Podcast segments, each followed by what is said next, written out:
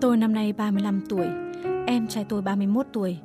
Bố tôi là người có tư tưởng trọng nam khinh nữ. Mẹ tôi thì chuyện gì cũng nhất nhất nghe theo chồng. Vậy nên ngay từ khi còn nhỏ, em trai tôi đã được nuông chiều đủ đường. Đòi cái gì là có cái đó, không bao giờ phải động chân động tay vào bất cứ việc gì. Còn tôi bắt đầu từ năm bảy tuổi đã phải làm hết việc nhà. Sau khi học xong đại học, tôi cũng tự mình xin việc. Thú thật, sự thiên vị thái quá, tư tưởng trọng nam khinh nữ của bố mẹ làm tôi cảm thấy rất buồn. Em trai tôi nói hỗn với tôi, tôi mắng nó thì bố mẹ bênh con trai chằm chặp và bao giờ cũng cho rằng người sai là tôi. Thậm chí nhiều lần nó nói láo, quát lại bố mẹ và bố mẹ tôi vẫn chỉ mỉm cười cho qua. Tôi bảo bố mẹ đừng chiều em kiểu đó nữa, chỉ làm hư nó thôi, nhưng bố mẹ chẳng bao giờ nghe lời tôi nói. Em trai tôi không thi được vào trường cấp ba công lập thì bố mẹ cho nó vào học trường tư với mức học phí cao ngất ngường. Học hết cấp ba, em tôi chỉ vào được trung cấp. Vốn em tôi không thích trường đó, nhưng bố mẹ tôi nói với người quen làm ngành này, chỉ cần em tôi học xong, bố mẹ sẽ xin việc cho nó. Nào ngờ sau khi em tôi học xong, người quen của bố mẹ tôi cũng đến tuổi nghỉ hưu nên không giúp đỡ được gì. Vậy là em tôi thất nghiệp. Nó không chịu đi làm việc khác mà quay sang đổ lỗi cho bố mẹ rằng tại bố mẹ mà nó phải học ngành mình không thích, phải chịu cảnh thất nghiệp.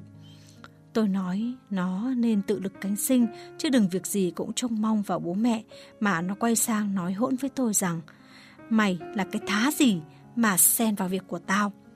Nó nói ngay trước mặt bố mẹ, nhưng bố mẹ tôi chẳng ý kiến gì, còn quay sang mắng tôi là em không xin được việc đã buồn lắm rồi, mày là chị, không giúp được gì thì thôi, đừng có nói em nó nữa. Sau đó nghe lời bạn bè, em tôi đòi bố mẹ tôi cho tiền học lái xe, đòi bố mẹ tôi cho tiền mua xe ô tô để xin làm tài xế đưa đón chuyên gia nước ngoài trong một công ty liên doanh. Bố mẹ tôi vét hết tiền tích cóp được bốn trăm triệu đồng, rồi bảo tôi cho nó nốt số tiền còn lại là ba trăm triệu để mua xe. Đó là toàn bộ số tiền tôi tích cóp được sau bao năm đi làm. Tôi không muốn bố mẹ buồn nên đành đưa cho em trai tôi số tiền ấy. Hai năm trước, bố tôi bị ung thư giai đoạn cuối. Tôi và mẹ tìm mọi cách để chạy chữa cho bố tôi, trong khi em trai tôi thì dửng dưng, cứ như chuyện chẳng liên quan gì đến nó. Đưa bố đi khám, hóa trị là tôi, tiền thuốc men, viện phí cũng là tôi chi trả.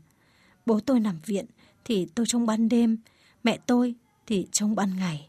Còn em trai tôi thì cả tuần mới vào viện được một lần, nhưng cũng chỉ ở lại với bố được có năm mười phút. Hôm tôi bị ốm, nhờ em trai vào trông bố một đêm mà nó làm mình làm mẩy, bảo là hôm sau còn phải đi làm. Trông đêm làm sao được? Tôi cũng phải làm ban ngày, nhưng ban đêm tôi vẫn vào trông bố được cơ mà. Tôi cáu quá mới mắng nó một trận, thì nó giận dỗi, cự cãi lại tôi. Mãi sau, nó mới chịu vào trông bố.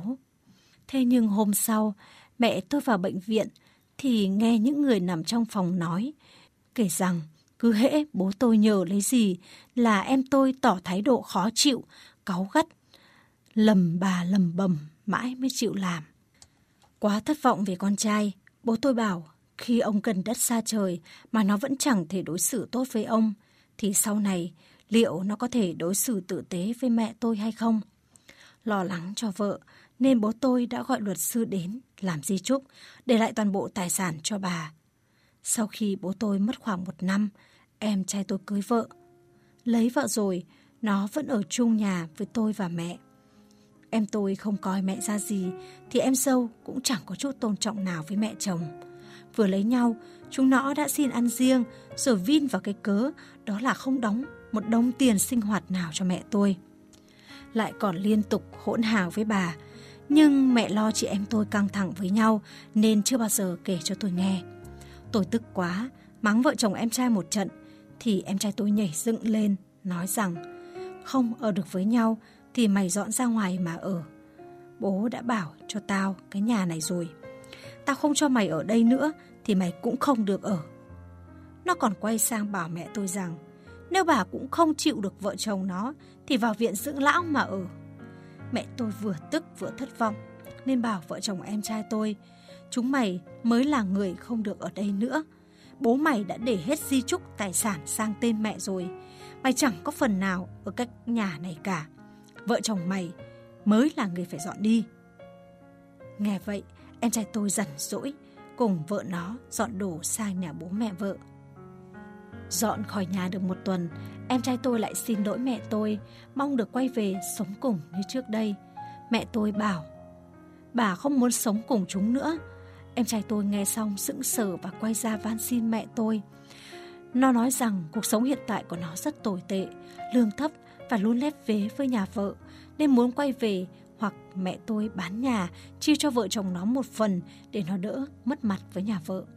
Mẹ tôi thì dứt khoát, không thay đổi quyết định. Bản thân tôi giận thì có giận, nhưng cũng thương em trai vì kém cỏi nên lép vế với vợ. Hơn nữa dù sao, nó cũng là khúc ruột trên, khúc ruột dưới với tôi. Tôi cũng không thể hoàn toàn làm lơ em mình. Tôi nên làm gì bây giờ?